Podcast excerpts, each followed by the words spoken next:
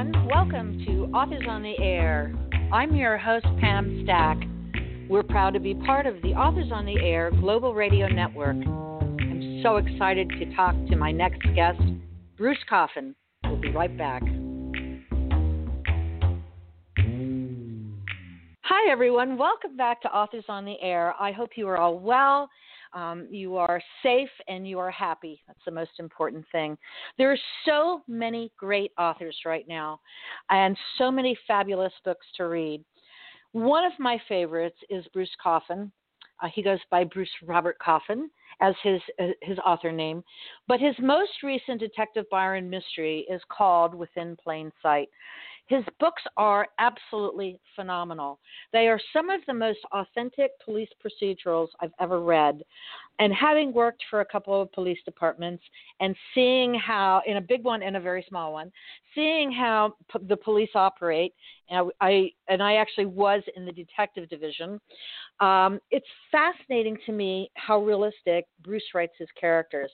But let me tell you a little bit about him first. He is an award winning author of this Detective Byron series. He is a former detective sergeant with more than 27 years as a LEO. That's a law enforcement officer, for those who don't know. He supervised all homicide and violent crime investigation for Maine's largest city. Following the terror attacks of September 11, Bruce spent four years investigating counterterrorism for the FBI, earning the Director's Award, the highest award a non agent can receive. For that, uh, we have to thank him for his service. Um, in his novel, The Beyond the Truth, he won the Killer Nashville Silver Falchion Award for Best Procedural. He was a finalist for the Agatha Award for Best Contemporary Novel and a finalist for the Maine Literary Award for Best Crime Fiction. His short fiction appears in several anthologies, including Best American Mystery Series of 2016. It is my pleasure to welcome back John, Bruce Robert Coffin Bruce. Welcome back to Authors on the Air. Thank you so much, Pam. Uh, you're much too kind. It's my pleasure to be here. I am so happy that you're back because the last time we tried to talk about your book was, I think, like the first couple of weeks of the pandemic, and everybody was going online. And my internet carrier became overwhelmed and I couldn't hold hold a connection, which is pretty bad when you do an internet radio show. and try as we might, it just we just couldn't get connected back up. So thank you for your kindness and your generosity and coming back to speak to me. First of all, how are you doing?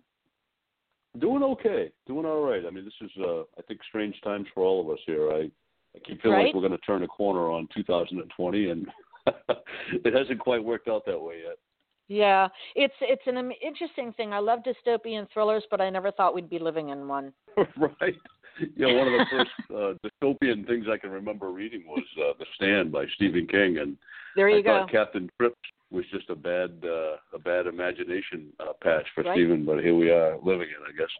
I know it's crazy. I you know, my go-to guy for all things dystopian is usually Steve Konkoly, who is published by Thomas and Mercer, because he started off with Jakarta pandemic, and I thought, holy cow, here you go. This this is it. This right. is what Steve was yeah. writing about, and sure enough, he is one of those people who is continuously saying this could have been prevented. You know, we knew this was going to happen. I mean, it had to happen, of course. So. Right. um we just do the best we can. Now, I am grateful for the fact that I have great books to read like yours and others. So let's start from the beginning. I want to talk about your years of service with in Maine. I want mm-hmm. to know, first of all, something that's very pedestrian, and most people probably don't give it a second thought. But what is a detective sergeant versus a detective um, well, or a sergeant? So yeah, right. So uh, in the chain of command, just it's just a rank structure. So uh, really, detective is uh, a step up from a patrolman, and in most departments, that's actually considered uh, like a, a low-level promotion uh, to go from uniform to plain clothes.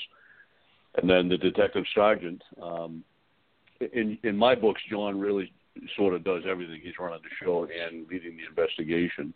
Uh, but in a lot of cases, what will end up happening is um, you're you're as the detective sergeant, you're responsible for overseeing the work of all the detectives under you.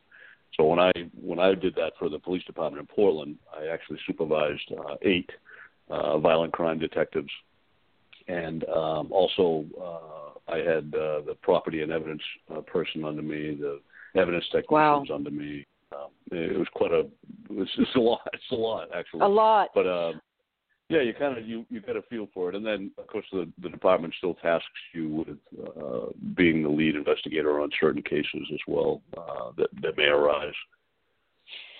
How do you how do you make your career path go so that you want to be an investigator of homicides and violent crime? Is there like do you make that intention known? Do you mentor with somebody? Because aren't there detectives who work solely on stolen property and burglaries and armed robberies? And then right. I know that there are detectives who work solely with uh, crimes against persons like domestic violence and sexual assault and childhood right. abuse. So, how, is there a way that you can structure your career so that you are only involved in homicide and violent crime investigations? Well, I, th- I think it's a career path you, that really sort of finds you. Um, uh, you know, ah. early on, I even even in uh, uniform assignments, I knew that I really was drawn to doing the investigations. And you know, I mean, what ends up happening is the first responders really are, are there to put a band-aid on things. They're you know to, to bring right. whatever's going on to a stop uh, to file the necessary reports and get the original statements and get the ball rolling, as it were. And then, but the the one thing that was a drawback for that job was that you never actually get to see everything or anything come to fruition. So right. Uh, for me, I really I, I took to the investigative side of that, and, and I knew early on that's what I wanted to do. It's it's interesting. There was a gentleman by the name of Mike Wallace, who is no longer with us uh, but Mike was the detective sergeant in charge of the violent crime uh, detectives when I was still a patrolman. And Mike really was a was a great influence on a lot of officers, a lot of young officers, um, because he really he held this esteemed position within the police department, and yet you never knew it. I mean, to talk to him, he was very down to earth. Um, he would always make time uh, to to either give you advice or to show you how to do something or to correct you if you were doing something improper and he had such a great way about him that you know I knew early on if I could do any job in the police department and and try to do it really well, it was it was Mike's job, and his fate would have it. That's that's how it went many years later. So I was very lucky, very fortunate to have gotten that shot. Do you feel like it was your responsibility to also mentor those who were coming up in your detective bureau and kind of find out what their specialization was? Yes, but I think to a lesser extent, um, I did inherit some new newer detectives um, when I took over that job. Uh, but most of the detectives I had were fairly seasoned at that point. Uh, um, so uh-huh. I really I was lucky that I didn't have to do that uh, as much with my core group. Uh, but I did um, have the opportunity to do that with a number of younger officers or detectives that were sort of getting their feet wet, as it were. And uh, it was nice to be able to try to pay that forward. I'm not sure that I ever was able to accomplish uh, that same uh, that same level that Mike Wallace did, but it, but it was nice to be in the position to be able to do that. And hopefully, I had something to offer for for some of the younger uh, detectives. I'm sure you did. I, I just knowing you, I'm sure you did. Um, I want to. I'm curious as to how you got pulled into the investigations with the FBI on on counterterrorism after the September 11 attacks. I hesitate to say 9/11 because I think that's a misnomer for what happened in New York City and other places. It is September 11 that is is the big date that this country was was terrorized. Um, right. Can you can you please explain how you came to work with the FBI? Um, well, it was actually um, a lot of people I don't think realize this. I had been uh, working with the FBI as a liaison between um, the Portland Police Department and the uh, local uh, resident agency uh, for a couple of years prior to that.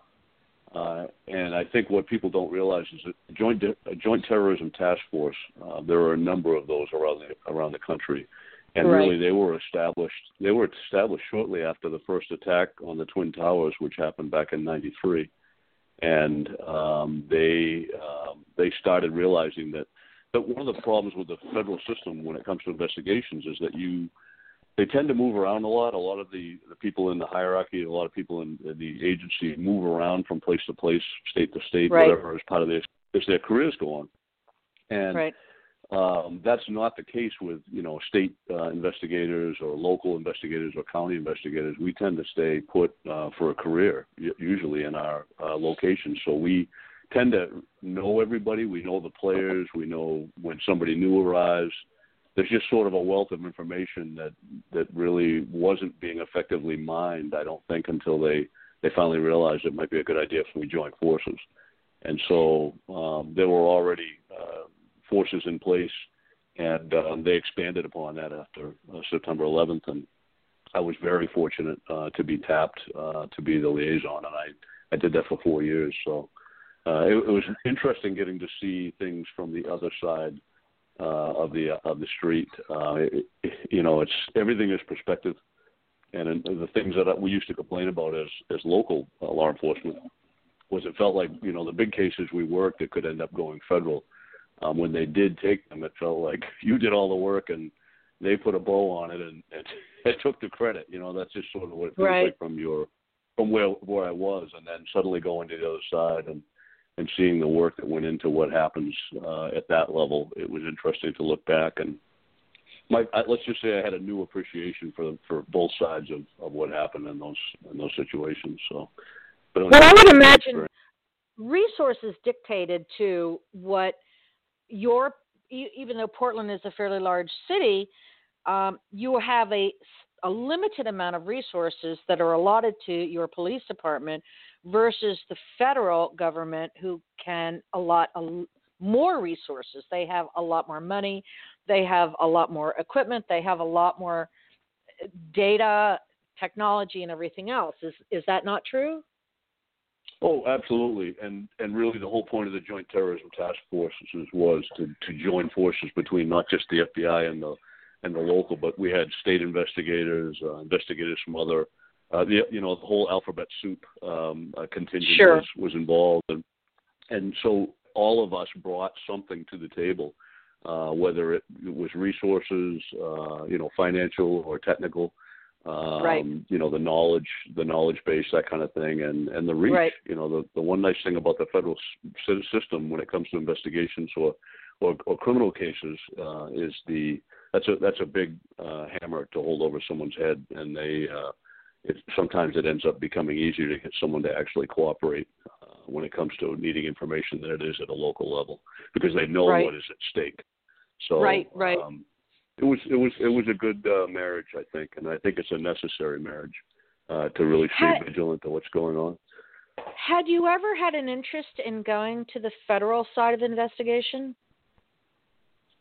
Um, you know, until I realized how much paperwork was involved, maybe. Um, I, I did enjoy working with them, but I can't even begin to tell you what a what a crazy amount of paperwork that was. I thought I I'm thought sure. uh, working for the PD was bad, but there's just you know every every I is dotted, every T is crossed, and right, everything's right. in triplicate. There's a lot. There's a lot to it. You know, cases, especially any involved cases. Um, you know, the bigger the case, the more work it is, and the more hands are involved in it. So, right, but I worked right. with some great folks and um, made some friendships that I, I probably would never have made any other way. So I'm I'm very grateful for that. So I would like to know what is the nexus between your 27 year career in law enforcement, the FBI, and your fiction writing for John Byron?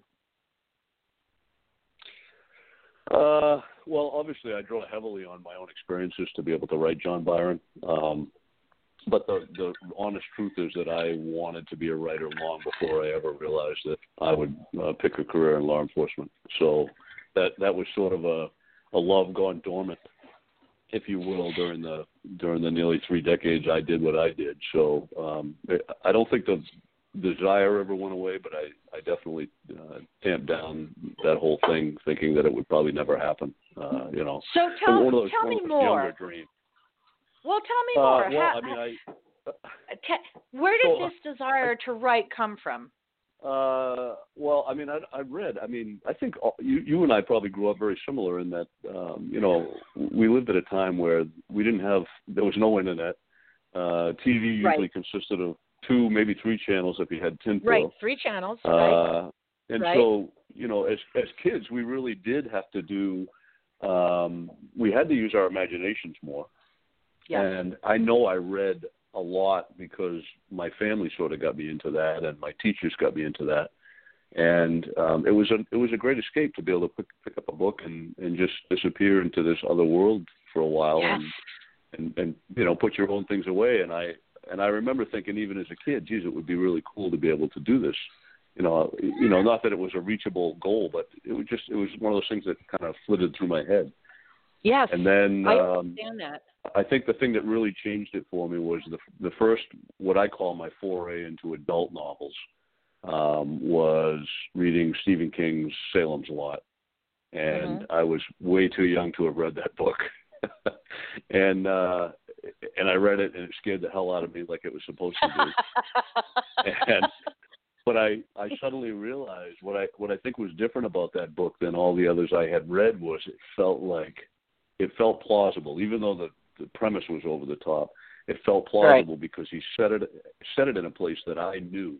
He, right. he wrote about people that I felt like I knew, and right. so all of a sudden, what would really be you know beyond belief uh, was was very was a romantic notion to think, wow, you know, you, I mean, he just sort of pulled you in and and it seemed plausible. So for me, I just thought, wow, if I could do that with my life, how cool would that be? So um, and as luck would have it, uh, fate uh, gave me another shot at that uh, 30 years later. You know.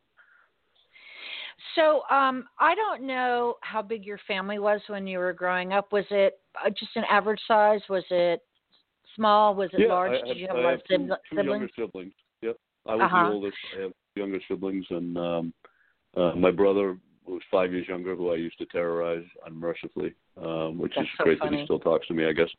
And uh, my sister's much younger. My sister is much younger, so um which it almost felt like an uncle to her i think over the years. And uh now that she's now that we've both gotten older i feel like there's less of that divide now. It feels like we're right. we're on equal footing which is kind of cool so. So do you remember when you were at home and your siblings are around and your folks are around do you remember getting lost in a book? All the time do you remember um, not hearing anything going on around you yes i still do that Absolutely, it, and it's weird. I can do that now with writing. Um, I, it's funny that you say that. I was just thinking about this the other day because you know the COVID thing has changed so much for me. Right. Um, sure. One of the one of the places that I used to well, aside from libraries, that I would escape to to get out of the house to write, um, might be the local diner. Uh, there's a there's a bunch of eateries around here that I frequent, uh, especially if they have good corned beef hash and wow. most of them know know me well enough to know that if I sit down, that I'm probably going to be there a while um, after eating with coffee and writing. And I've gotten to the point where you know the dining room is loaded when I get there, and but I get into the zone of writing, and an hour later I look up and everybody that was there is gone, and I've written like three pages. So it's uh, it's really the same thing that happens, the same deal when you're reading. If you really get lost in the story, uh, and I think as writers we do the same thing, you know, because you're inventing the story, but you're still in it. So right. it's uh it's cool. It's really cool if you can do that. Well, so when you're between reading and writing now, do you find your mind wandering and saying what if or I wonder what's going on at that table, or I wonder what that person's talking about. Do you have this imagination taking flight and saying, I, you know, I want to capture this on my phone, but I don't want to be intrusive because I think I have an idea for a story. Is do you ever find yourself doing that? I do, and uh, every once in a while, I'll hear either a, I'm using conversation that I, I store away later on for something I may yep. use, or yep. or if I can't hear them, which becomes more frequent as my as my age increases here. Um, I've already got the help of, of amplification, so.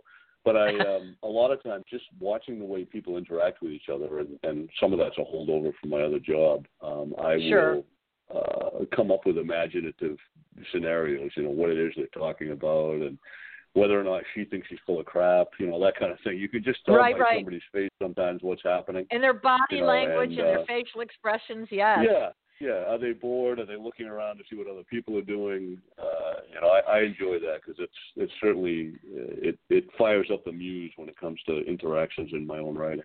So, Bruce, when you enter the diner, well, when you used to enter the diner to write, did you always get the seat with your back against the wall and your eyes on the door? yes, yes, I did. I still do. Isn't yeah. that You, hysterical? you know, it's one of those things you can't break. You cannot break that habit. Um, you talk I to some of my other uh, right. as ha- You know- yeah, hanging out with enough cops, I have learned to do that.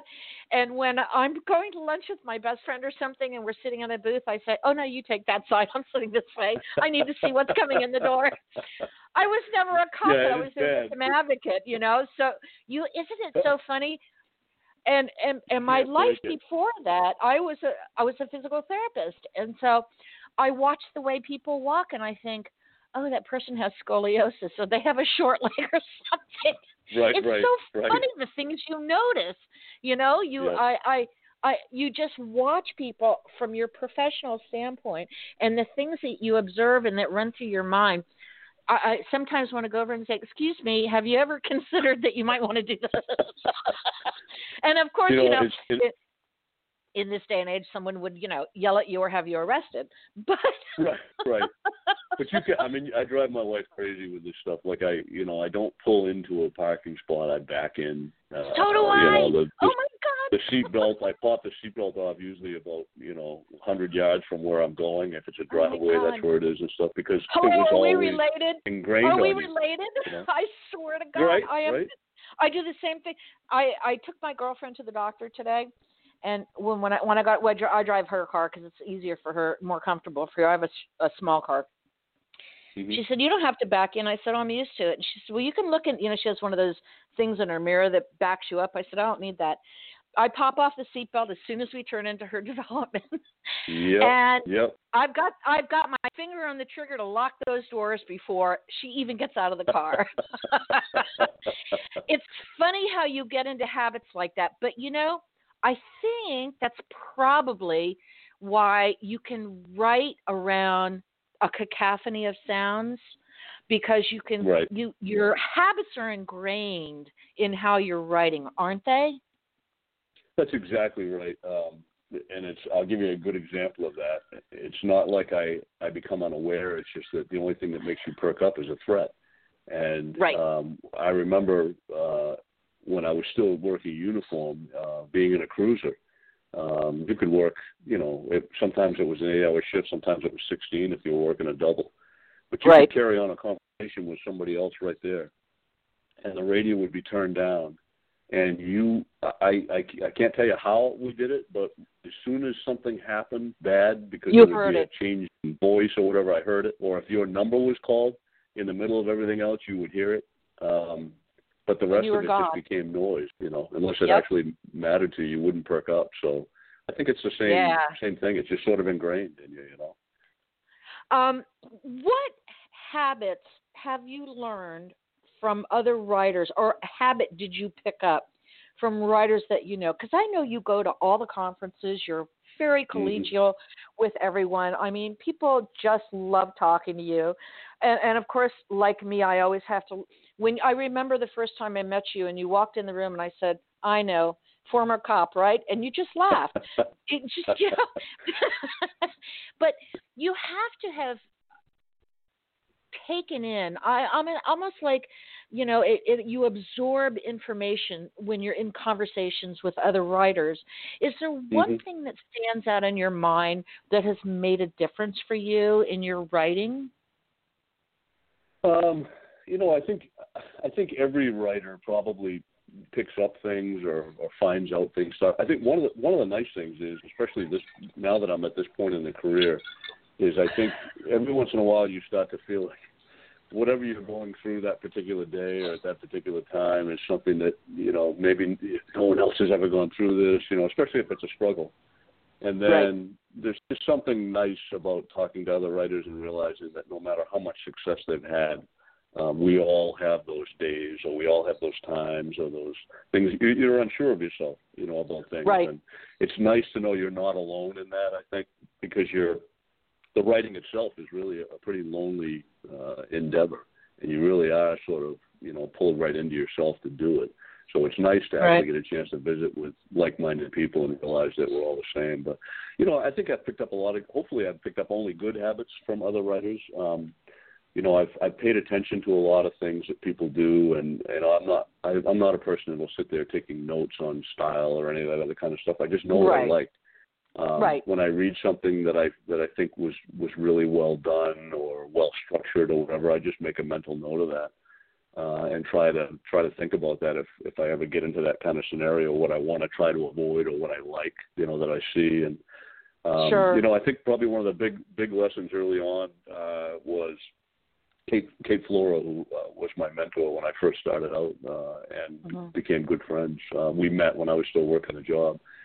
She um, she told me that you know the the struggle comes and goes, and you know success comes and goes. That it really is the writing. It has to be the writing uh, that sure. keeps you doing it, and not those other things. It's the it's the love of writing, or you're not a writer and she said that um you know the thing that keeps her going when she struggles is that you just remember to put the ass in the chair because right. that's when the good right. ideas happen and if you're not in a place you can write them down you're you, you're going to miss out you know really is kind of how that goes so and i've i've taken that probably to the nth degree because i've got I've got notes, a million notes on my phone. I've got a million notes on my iPad. I've got notes on uh, stationery and napkins in my car. Uh, you know, whenever a good idea hits, I make sure I get it down, even if it's something that's just fleeting. So I've tried to learn Good for you. for sure. So I want to approach your writing from a reader's standpoint. Um, do you enjoy hearing from from people who like your books? In other words, I know good reviews are wonderful. They make you feel good and everything. But when I know that you're very active in your community to go to libraries and signings and things like that, mm-hmm. do you welcome having a conversation with your reader? And are you cognizant of the fact that even though, like you talked about, it's a solitary um, job that you have, but that you are bringing so much enjoyment to others. I mean, is that in your consciousness? Um, I, I don't think about it. I don't think until I actually do talk to somebody or hear from somebody. I mean, it's not something you you sit there and think about while you're writing. You know, really, I think. I guess it's probably in the back of my mind, but I think writing has to be first for the for the writer. I mean, I'm I'm not writing to try and and please somebody specifically. I'm I'm writing to try to write the best I can, and you know I think what was really surprising and and and humbling was finding out that that first book actually did uh, you know strike a chord in people because I really enjoyed what I wrote. So um, I'm blessed that I get a chance to continue writing these this series because you know I, I have found people that really are drawn to it, and it's you know I think the thing that that probably keeps you going as a writer the most is having those positive interactions, knowing yes. that there are people out there that are really anxious for the next book to come out, and they actually do care what what happens to John Byron and Diane Joyner. Right. And, um, right. You know, like we all do. You know, I, right. I love reading a series, and you know, your biggest fear as a series reader is that the thing will end. You know, so um, it's it, but it or, is fun. Uh, it, it's it definitely makes me want to go back and write. You know? but end inappropriately or abruptly without right. some resolution. Right. That's my fear when I read series characters. You know, I want my characters to change. I want the series characters to change and to grow with every new right. story that's told. Um, is it insulting to you if I say to you that your books are entertainment? Not at all. I, I think that's all they are, actually. Um, okay. You, you know, I mean, obviously they mean I think they mean more to me, and, and maybe they mean more to some people. But I, I think if you, I think as a writer, and this is just my personal belief, but I think as a writer, if you start to believe your own press and you start to get, you know, thinking too much of yourself, I think you'll lose sight of the fact that what you are is an entertainer. And I feel like this is just an art form. I mean, this is no different than than being a, a painter or a painter, or a musician, right? But absolutely, yeah, and it's and it really shouldn't be bigger than that. I mean, I the whole point here is to is to do something that brings you enjoyment uh, and hopefully brings other people enjoyment. And I think that's it. I I don't want to take myself more seriously than that because I think that's where the danger is. I think you I think people can get caught up in in that and and they they think they're they they're as big as their press. And I don't I don't think that's true, you know. And I and the well, other thing is I I think I don't want to ever lose touch with the readers. As, as long as I can individually respond to people, uh, I do that. I, I think that's important. You know, they're they're sacrificing their money and their time uh, to engage with me with my art. Uh, I think I owe them something as long as I can, you know, physically do it. Uh, but I want to tell you, it's no sacrifice when we read a Bruce Coffin book. So just let me put that little little disclaimer in there. So we talked a little bit here. We meant we kind of touched on in one sentence about series characters. Um, when does a series character need to retire, or does he ever? Um, I think I think the writer probably honestly knows. Um, you know, I think there's a lot of other things that enter into it uh, that that I either may or may not be aware of. I've, I've spoken with a writer uh, recently who was actually very, very successful, and he was telling, and I'm not going to say who, but he was telling me that um, one of the things that I hadn't thought about when I, because I asked that question, geez, you know, how long can you see this going? And the response I got was that um, at one point they never saw it going as long as it had gone, but it, it, it became a point where it almost felt like a responsibility because there were people waiting to read more, um, and there were people that financially depended upon this writer to continue doing what they were doing. We, we're not talking about Lee. Are we talking about Lee, by the way? Because I had the same I, conversation. I can't say that would be inappropriate. That, would be yeah. highly inappropriate. But it, but it, but it, that well, name does sound familiar. So. He said the exact same thing to me. That the first book was I've so good. Yeah, the the yeah, publisher. Yeah, the publisher wanted him to write a second and then a third, and then after mm-hmm. a while, you know, when he tried something else, it just never worked, and the publisher wasn't happy. And so I that kind of breaks my heart. I think it's different for writers now than when he started years and years and years ago, and there were mm-hmm. all these different publishing houses, and you were kind of loyal to your publishing house. Probably different now. I I just was reading some posts from author friends, and they were saying, you know, I'm thinking an eight book series ought to be enough. What when is enough? And I just said, whenever you want it to be enough, I, I, because right. I don't right. know. Ha, have you told? Have you peeled all the layers of John Byron, and have you told the stories that he wants to tell your readers? That's when you have to decide if he's resolved and and you've told every story he could tell you, then that's the right. end. Which is right. interesting because, like with Michael Connelly in his last book, you know, he's introduced a new character, Renee Ballard, and Renee, it, Mike, Michael Connelly's character Bosch is now seventy. In his last book, right. he's facing um, industrial cancer, um, and Renee Ballard has almost become, you know, the master has uh, the student has almost overtaken the master and i said right. you know what's going to happen and you know after that he he wrote his other character from a long time ago his journalist mm-hmm. he is he is coming out with a new mickey haller book and bosch will play a role but you have right. to think if you've aged your character in real time and so bosch is now 70 and he's ill and he's not as quick on his uh, on the beat as he is with somebody else. Right. right. I would hate for him to hang up Bosch, but is it time? I don't know. Isn't that right. and the writer a, has to decide that? Yeah, I right. think it's an individual decision. I think you. I mean, I feel like as long as I want to know more about Byron and, and the team around him, right. um, or they have more to say to me, um, then if they if that keeps me interested, then I think it'll keep the readers interested that are that are already on board. Hopefully, some new ones too. But um, I think that's important. And you know, it's funny because I have started um, I have started several standalones that that have nothing to do with the Byron uh, series. Although I am working on Byron Five, and I, it's almost like I feel like they're standing across the room watching me, judging me because I'm not writing about them and about you yeah. So I think that might be a sign that it's not done yet. Uh, but I agree it, with it's you. a strange it's strange living with them for you know day after day for years. Um, they the, the characters really become part of our lives, and I think that that's probably the hardest thing for a writer uh, would be letting that go, unless it was their decision. So, on a purely process and and and writing, creative writing perspective, so John Byron is going to be with us, which I'm thrilled because you know I have all of your books and I, I love all of them. Um, how does.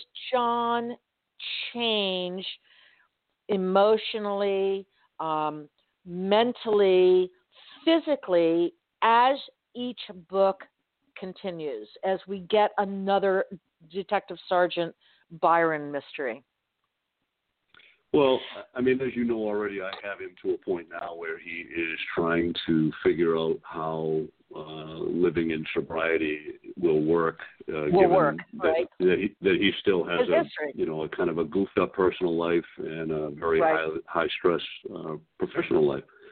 And so those, I don't think those things definitely don't go away. I think it's a continued learning process. Um, I suspect if the series goes on long enough, I, I think John may have battles in regards to uh, fighting, you know, backsliding on on any front. Right. Right. Um, and he's still trying to mature as a person. I mean, as as good an investigator as I think he is, um, he has flaws, and I think he's well aware of what all of them are. Um, I don't think he was a very good husband, um, and I think obviously that led to him not being a husband anymore. Um, and I think both he and, and Diane have their own things that they're trying to work through. to work through. And I really agree. It'll, it'll be a question of whether or not they can do it to a point where they stay together, or or they have to work in some other type of a uh, a relationship. You know, some other environment where it's just professional. Um, I think time will tell. And really, I'm I'm sort of following their lead on that. I have I have rough idea. I I knew initially where I wanted him to be by now, by the fourth book. Um, Right. And I I'm really kind of going on their on their cues at this point because I I feel like you know there's there's some things that would naturally happen if if uh, they had gotten to this point uh, in Right. real life, and so those those are the things I'm trying to explore now. So, what about the emotional toll of being a detective sergeant and seeing violent crime? How does that play in your character development? It does because uh, you know I, I don't know that you can do that job for as long as, as John has done it or as long as I have done it um, and not have it change you. Um, there's no question that you know the the, the things that I mean, and, and I know you know the, the things I've Yes. seen, the things I've been part of. Um, Right. These are life altering situations for for the people that that we that we're dealing with, and so and unfortunately for the police officer, I think it just becomes the, what the what your life is. You know, your life changes. Yes. These things become the norm when any normal person would never expose themselves to that stuff, especially horrified. repeatedly.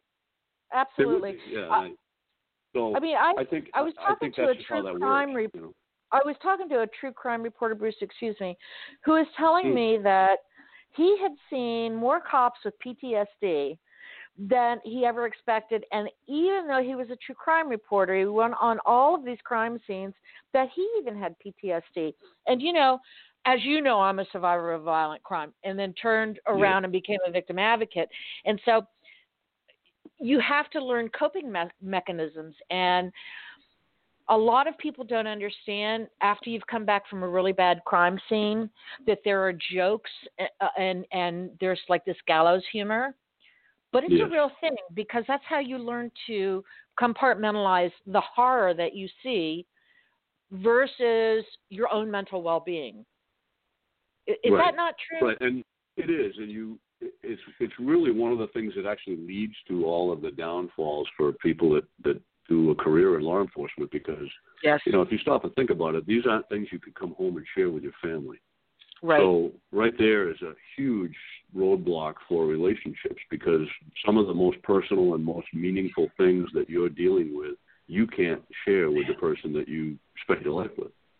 So exactly. um, that that really causes a lot of problems. I think that's that's a reason for infidelity. It's a reason marriages fail. Uh, it's a reason that alcohol and substance abuse becomes such a prevalent Suicide. thing.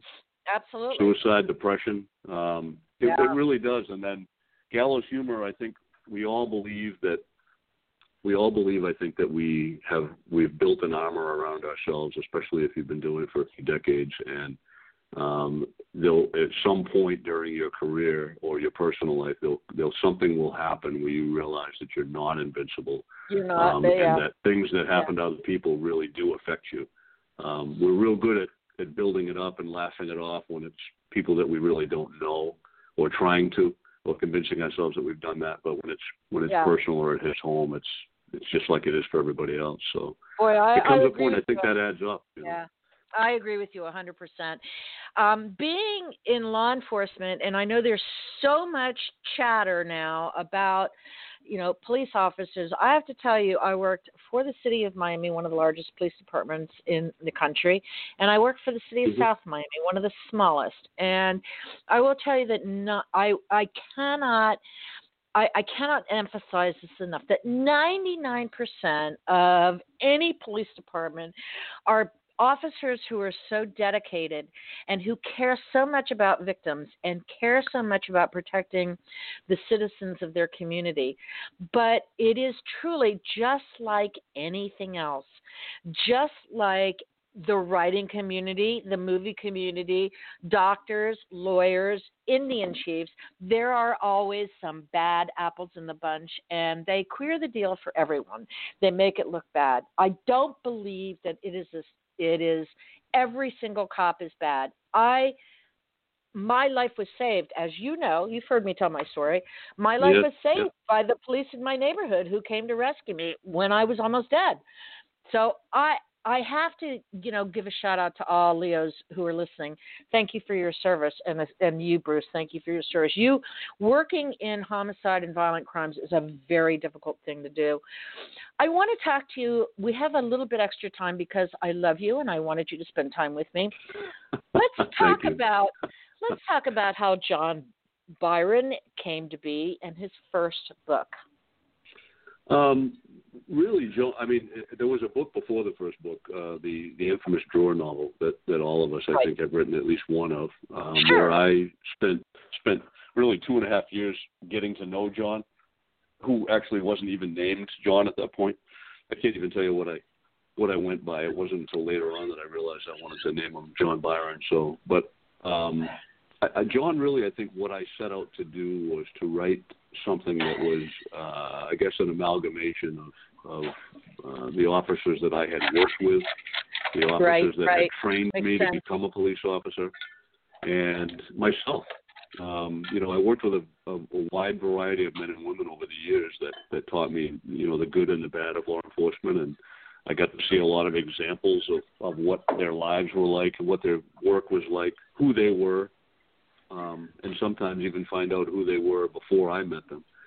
Uh, and I, I, I drew on a lot of that. I wanted to be able to really paint a very realistic portrayal of what a you know a 20 year detective sergeant would be like, you know, and and that's where a lot of John's issues come in. I, I know that you know people love to you know to call that a trope or or say it's a stereotype of a police officer, but uh, I didn't pick it for that reason. I picked it because that's the reality. Those are the that's Yeah, exactly the right. stuff that you know people I worked with deal with, and so I wanted to be able to write it as true to life as I could while telling fictional stories because I thought that would really bring a lot of of um, you know a realism to the page for the reader. I wanted them to to be immersed and feel like they were right there with John or right there with Diane and dealing Right. emotionally with what's happening, not just the you know the thrill of the hunt and trying to catch the bad guy. So Well, I think that's why, you know, when I was introducing you, I said it feels so authentic to me. Having worked for a couple different police departments, I can see folks that I worked with, both male and hmm. female law enforcement officers, and the, the detective division, which is very small in one place and very huge in another place. Um, I could see how the personalities either clashed or interacted, how people spoke to suspects or victims or witnesses. So to me, it right. felt very, very real. Um, and, and I have to tell you, just I'm going to tell you one odd story about working at a very small police department there were 11,000, maybe 500 mem- citizens, residents of this one community that I worked in, and um, so I was their I was their citizen advocate, not their victim advocate. I actually worked for the mayor and the chief of police, and so. Mm-hmm. Um, when I was on call at night, Batcher would, or the the dis- police dispatcher, who was a patrol officer but assigned to the desk rather than a regular dispatcher would call and say, okay, so and so wants to talk to you. And he always would try to get information from a from a victim and I'd say, you can't ask that. You're you can't ask personal information. I'm I'm sworn by the state attorney's office to take, you know, sworn statements. You cannot ask. And so mm-hmm. um but because he kept getting passed over and he was so frustrated, one day he went on an, a binge, an alcohol binge, and he called mm-hmm. in bomb threats to the police department. Oof. He completely lost his mind. He called in yeah. bomb threats. And I thought, wow, that is the stress that just someone who sits at a desk taking 911 calls all day long is under. Oh, I can't. I can't even imagine. We I actually yeah. I tried to I've written that into a couple of different books and We've talked about that. Um, I have yeah. a lot of dispatcher friends, as you might imagine, because I, I worked alongside them, and I always said right. the same thing. I would much rather be out at the scene and, and dealing with whatever danger awaits, because I feel like I at least have some control over that, even if it's yes. imagined. But yes. but sending people to it and then sitting there in the dark waiting to find out if they're okay with a you know just a radio yeah. carrier signal and no no one answering you has to be hell. So, yeah. uh, you know, hats off to the dispatchers and, and 911 operators because yeah. none of us could do what we did without oh, without knowing goodness. that the family was back there. You know. Yeah, and you know, and of course, I'm sure your 911 dispatchers and and and operators would say to you, "Okay, someone called because their internet is out, or someone called right. because the cat's in the tree, or something like that." Yeah. I, I know you get all kinds of crazy calls, but oh, yeah. but you know with the pressure of not knowing how your fellow officers are doing especially in a volatile situation or if you have a victim who's dying or or I have to tell you my one of my most traumatic cases is going to a suicide so right. it's really hard to compartmentalize all this and come out Bruce, I adore your books. I think um, in probably so within plain sight is one of the best police procedurals I've ever read, and you know I read those a lot. I love the book. It's, it's it is terrific. And can you give us a hint about what's going to happen with Byron Five? Just a hint, or do so, you have a title um, or a working I do. title? I can tell you the, the working title is Under the Gun it would appear I have okay. not run out of prepositions just yet. And you have um, great titles, John... though. I love the titles of your books. Thank you. And uh, John, John is going to be dealing with uh, a couple of different things. Um, Diane, after this last book, has now become his equal, so she'll be back in the detective bureau as a detective sergeant. And so they will no longer be in that partner mode or just two sergeants mode. They'll be splitting up the homicide cases that come in and so there will be a parallel uh, storyline going on here. And um, John is going to have to deal with the uh, realization that he is no longer the top dog. And I think you're going to find that puts some strain on that relationship. So uh, I, I, I love that dynamic because not only do you have this couple who's trying to figure it out personally, but they're trying to figure it out professionally. And let's right. face it, it, no matter how open minded police departments are. In the detective bureau, it's generally guys in there. It's men. And, you know, they're thinking maybe, you know, hey, I earned my spot, you didn't. Uh, uh, there is still a good old boys network. And I'm not sure. suggesting you. I am saying it is just the reality right. of what happens in law enforcement just as it is with right. the military. I'm sorry if you hear my cat talking. I have no idea why. Um, Weighing in. She's called. Yes, she loves your books too. Okay, so we're good. I'll take a picture of her sitting on your book. That's great. Bruce, no, tell that's everyone. true. I think. Yeah, That tell is true. everyone where they can find you on the web and where you are on social media. All right. Uh, you can go to brucerobertcoffin.com, and uh, that is my website. Yeah, I, I will apologize in advance. The only thing I haven't kept up to date is the uh, events because they've all been canceled. So, Yeah, well, but um, you can you can okay. find me on Facebook at Bruce Robert Coffin um, and Bruce Coffin. Uh, I'm on Instagram and I'm also on Twitter. So uh, pretty much everywhere. And So the books you can ask you- find on can online find are also at everywhere. your local bookseller. Your yeah, you can find the books the help, everywhere. so. Go because Yeah. he has great covers on his books. You will grab them immediately. They're fantastic. So I want to ask you a question about marketing and publicity as as an author because let's face it, no matter who you're published with, you still have to do that. Um, how Right. much of your time do you spend dedicated to social media on a daily basis? No matter who you are, this is your business, your small business Mhm. that you still have to promote. So, um, so what's the key to promoting, and how much time do you spend? Um, I probably spend uh, on an average day. It's probably a couple of hours. It's not all at once. I may, you know, do hit and runs on different uh, social media Sure. platforms or respond to emails or that kind of thing. Um, it's really for me. I just try to stay in touch. Um, you obviously have to do uh, a certain amount of the buy my book dance. I mean, there's no way around that um, because there are new people finding out all the time, or uh, you're trying to keep up to speed on what is happening. But I I try not to do it as a buy my book dance. I mean, it might just be things that have been happening professionally with me as updates or uh, events that I'm at with other people or Right. that type of thing. Um, and and I and I think the other important piece is because you don't want to overload that is the whole point of social media is to really be social. And I I try Right. to share the bits of my life that I'm comfortable sharing.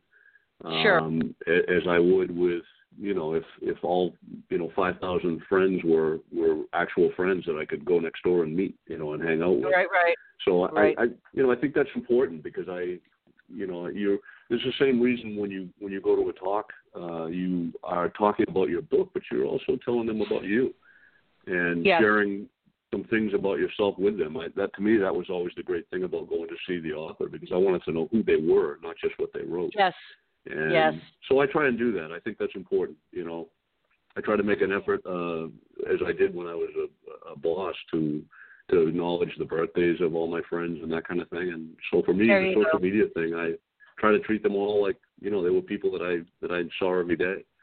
So I, I think that's important. I think Smart- it's a you know smart way to every do it. writer could benefit by that. You know, Oh, So I it's, agree it's time consuming, but I think it's important. So Well, it's it's critical if you're serious about marketing your books and and getting feedback from your readers and interacting with your friends. You know, let's I, I have to tell you honestly, if if I didn't do what I do and I wasn't part of this network, I wouldn't be on social media. But I happen to adore all the people I get to talk to. So, and I oh, and you're you great at it. You're absolutely great at it. Oh, thanks. You know, but but you are too. I mean, listen, you and I became friends. I think after one of the conferences, but then we talk all the time on social media, so that's it's a Right. good thing, right? Yeah. It is. It is a good thing. Bruce, I owe you so much gratitude for coming back after I, I dropped you so many times in the past. Will you promise me you will come back and be a guest host to whomever you want to talk to? I promise. That would be my pleasure. Give your wife my love. You take care of do that. yourself. Be safe. Good. I can't wait to get the next book. And um, have, have a great evening. Listeners, thank You you, for being with me. This is Bruce Coffin. He is the author of the Detective Byron Mystery Series. Please go to your favorite bookseller and pick up his book. I promise you won't be disappointed. So thank you for listening and thank you, Mom and Dad. See you later.